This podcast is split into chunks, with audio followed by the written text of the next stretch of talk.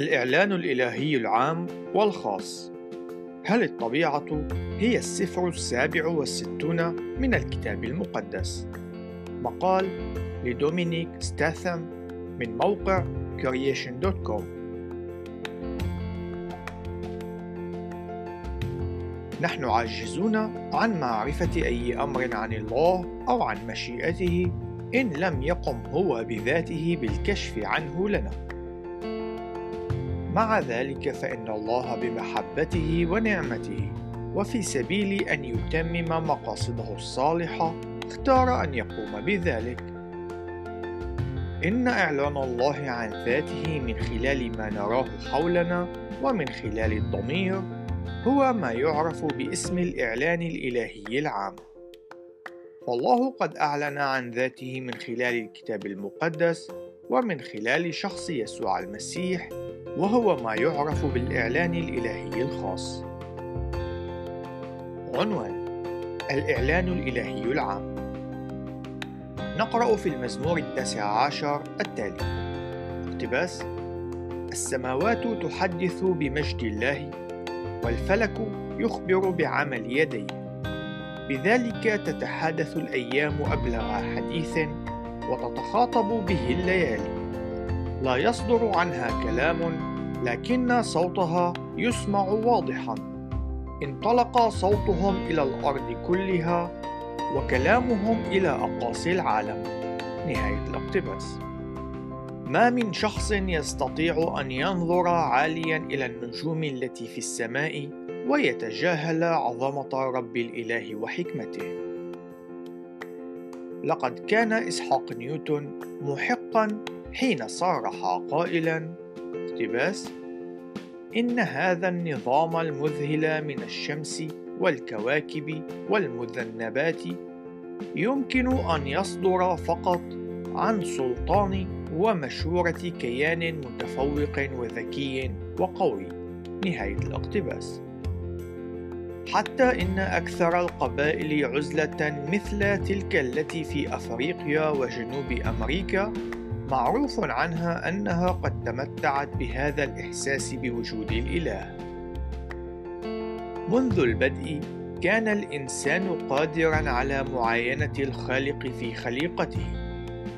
العجب في إنتاج النباتات للبذور، تحول الشرنقة إلى فراشة، إبداع شروق الشمس من اللون الوردي الخافت إلى ظهور الجرم السماوي المهيب.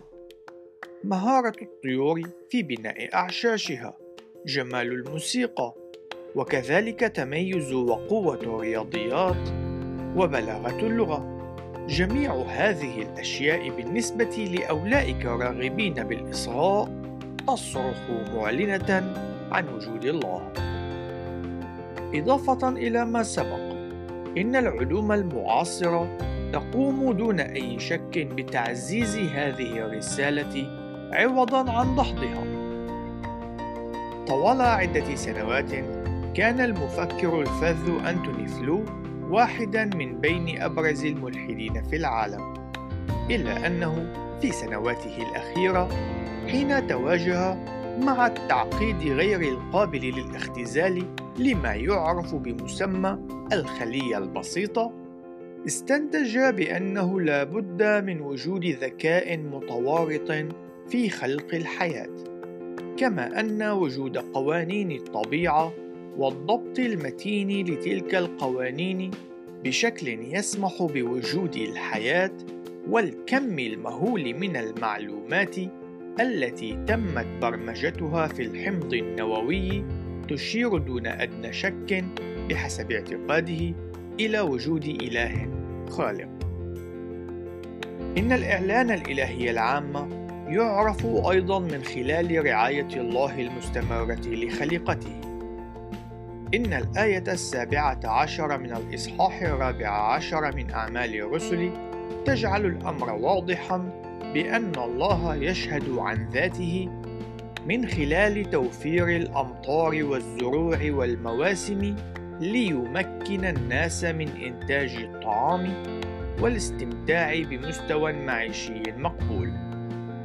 ومن جديد إن العلوم المعاصرة جعلت من رعاية الله أمرا أشد وضوحا أحد الأمثلة الجيدة عن هذا الأمر هو دورة الكربون التي هي أساسية للحياة وتظهر كل السمات المميزة للتصميم.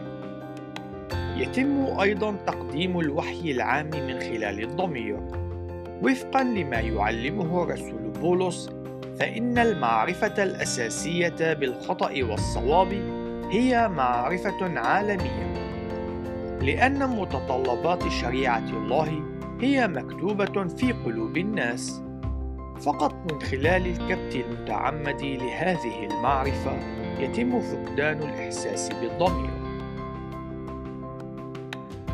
عنوان الإعلان الإلهي الخاص إن إعلان الله عن ذاته من خلال الكتاب المقدس ومن خلال شخص يسوع المسيح هو ما يعرف بالإعلان الإلهي الخاص.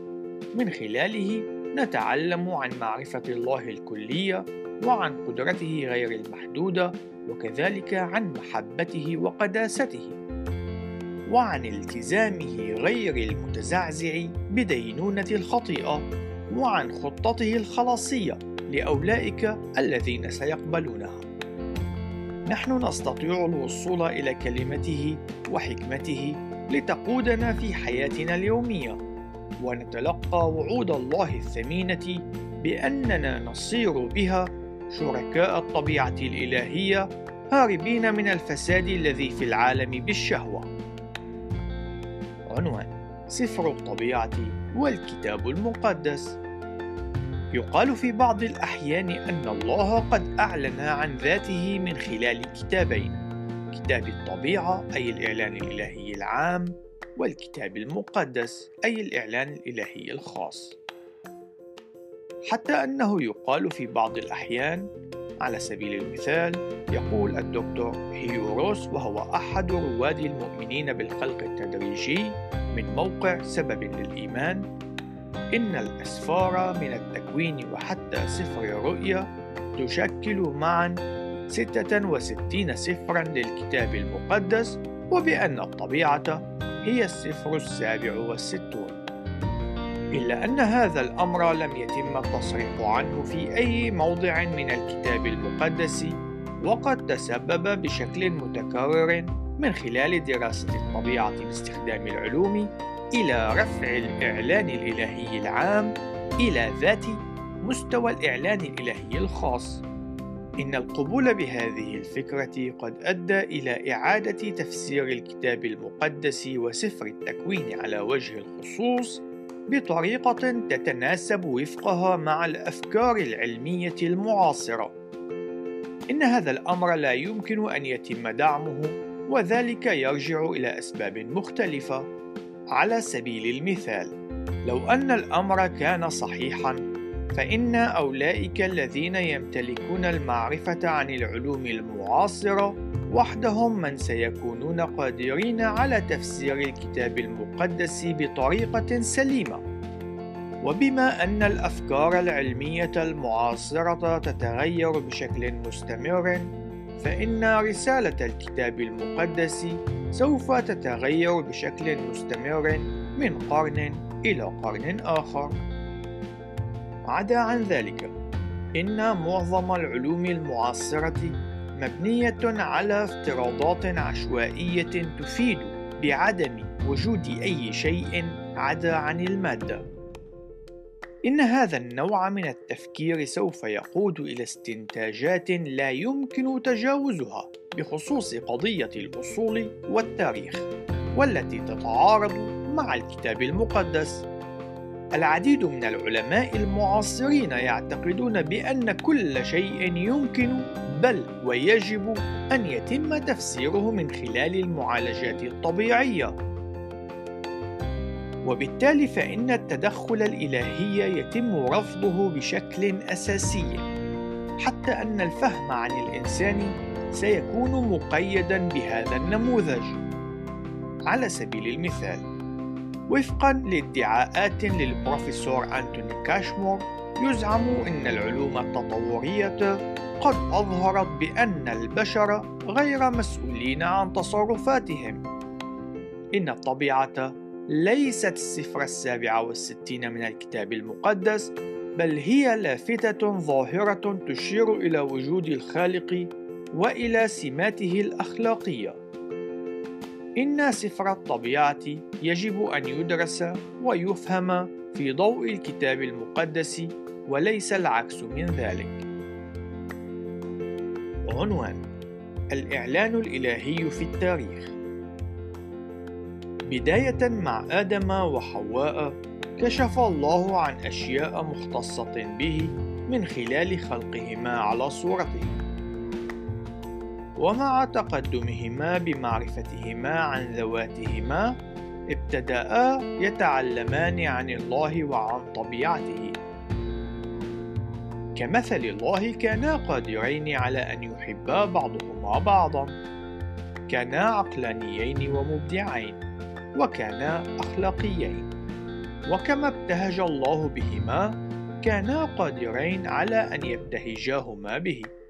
إضافة إلى ذلك أظهر الله أيضا مودة خاصة ومحبة لهما من خلال غرسه جنة لهما ليتمتعا بها حيث كان يأتيهما مع هبوب ريح النهار ليرافقهما في علاقة الشركة.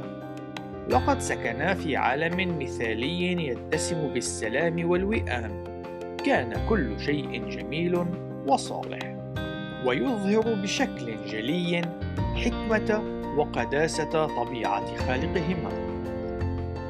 على الرغم من كل ما سبق فإن آدم وحواء اللذان كانا يمثلان الجنس البشري بأكمله رفضا الله واتبعا الشر لقد اختارا بحماقة أن يصغيا إلى كلمة الحية التي وسمت الله بأنه مخادع وضيع. لقد أدينا نتيجة لخطيئتهما. حواء ستلد بالأوجاع أولادها وتخضع لزوجها. وآدم سيجمع طعامه من الأرض بالكد والتعب. وكلاهما سوف يموتان في نهاية المطاف لكن إلى جانب الدينونة الإلهية أتت الرحمة مترافقة مع المزيد من الإعلان. وكان الإعلان في هذه المرة مختصا بخطة الله الخلاصية. في سبيل أن يغطي خزي عريهما قتل الله واحدا أو أكثر من الحيوانات. لا يوجد شك حول سفك الدم. وذلك ليكسوهما بجلودها. وبالتالي فإنه قد أشار مسبقا إلى سفك دم ابنه الذي سوف يقدم ذبيحة لمغفرة الخطايا والذي سيغطي ببره أولئك الذين سيفتديهم. لقد تم تعزيز الحاجة إلى سفك الدم في سبيل تقديس التقدمة للرب حين قبل الرب تقدمة قابيل من شحم الحيوانات رافضا تقدمة قايين التي كانت من ثمار الأرض. على الرغم من أن الله لم يكن قد أعطى آدم وحواء لائحة من الوصايا فإن مفهوم الخطيئة والصلاح كان واضحا بالنسبة لهما. مع ذلك فإنه خلال عشرة أجيال أصبح العالم ممتلئا بالشر. فيما عدا ثمانية أشخاص كان كل تصور أفكار البشر شريرا بشكل دائم. مرة أخرى دان الله الجنس البشري ومحاه من خلال الطوفان العظيم. لكن من جديد أعلن الله عن ذاته كمخلص حيث حفظ نوح وعائلته من خلال الفلك. على الرغم من الاختبار الشخصي لنوح وعائلته للخلاص فإن القليل من نسله قد رأوا أنه من الجيد أن يحافظوا على معرفتهم بالله. خلال فترة قصيرة نشأ تمرد على مستوى الأمة ضد الله وذلك حين رفض الناس مقاصد الله لهم وعوضا عن ذلك رفعوا أنفسهم من خلال بناء مدينة وبرج فما كان من الله إلا أنه دان ذلك من خلال بلبلة ألسنتهم وتفريقهم على وجه الأرض. ومن جديد أظهر الله رحمته حيث اختار إبراهيم ليأتي من خلاله بشعب خاص. ومن خلاله كان سيقوم بإعلان المزيد عن ذاته وعن خطته الخلاصية. وهو الذي منه سيولد المخلص. من إبراهيم إلى المسيح تكلم الله بطرق متعددة سواء كان ذلك من خلال الشريعة الطقسية التي تتطلب الذبائح الدموية بشكل مستمر ومن خلال الفصح السنوي حيث يتم ذبح الحمل الذي بلا عيب ومن خلال المزامير ومن خلال الأنبياء وفي النهاية أعلن الله عن ذاته من خلال شخص ابنه الذي ظهر كإنسان يسوع الذي كان ممثلا كاملا لله وهو الذي قال اقتباس كل من رآني قد رأى الآب. نهاية الاقتباس. الخلاصة وفق علم اللاهوت المسيحي اليهودي إن الإعلان الإلهي هو تواصل من الله مع الإنسان عن الحقيقة الإلهية وبشكل خاص فيما يتعلق بكشف الله عن ذاته وعن طبيعته وعن مشيئته. إن الإعلان الإلهي العام يقود إلى إحساس عالمي بالله وهو متجذر في كياننا. إنه يجعل من وجود الله أمرا واضحا وينتج فينا فهما عن الصواب والخطأ. إلى جانب ذلك فإننا قد أعطينا إحساسا بالأبدية. إن الإعلان الإلهي العام موجود في متناول الجميع. ذلك يتضمن أولئك الذين لم يمتلكوا اطلاعا على الكتاب المقدس ولم يمتلكوا معرفة عن خطة الله الخلاصية. إن هذا الإعلان أصبح معروفا من خلال وسائل مختلفة على سبيل المثال من خلال الخليقة ومن خلال العناية الإلهية ومن خلال الضمير. يشار إلى الإعلان الإلهي العام في بعض الأحيان بوصفه الإعلان الطبيعي.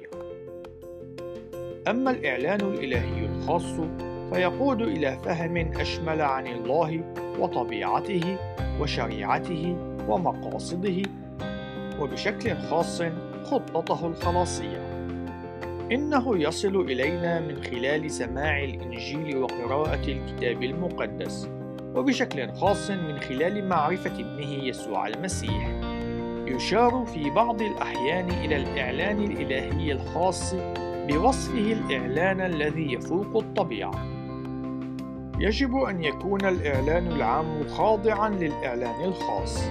يرجع هذا إلى أن الإعلان العام قد امتزج مع الخطيئة وسيتم إيضاحه واستكماله فقط من خلال الإعلان الخاص. في الوقت الذي نجد فيه أن العالم كما خلق في الأصل يظهر بشكل كامل صفات الله، فإنه الآن ونتيجة للدينونة التي يطبقها الله على الخطيئة والمعاناة والموت، فإننا لا نستطيع أن نقدر صلاحه ورحمته بالشكل الواجب. في المقابل من ذلك، إن الإعلان الإلهي الخاص من خلال الكتاب المقدس هو كامل ولا يمكن أن ينقض. إن أفكار الإنسان عن الله وخليقته المستوحاة من المعاينات للطبيعة هي قابلة للخطأ وعرضة للتشويش الناتج عن الخطيئة.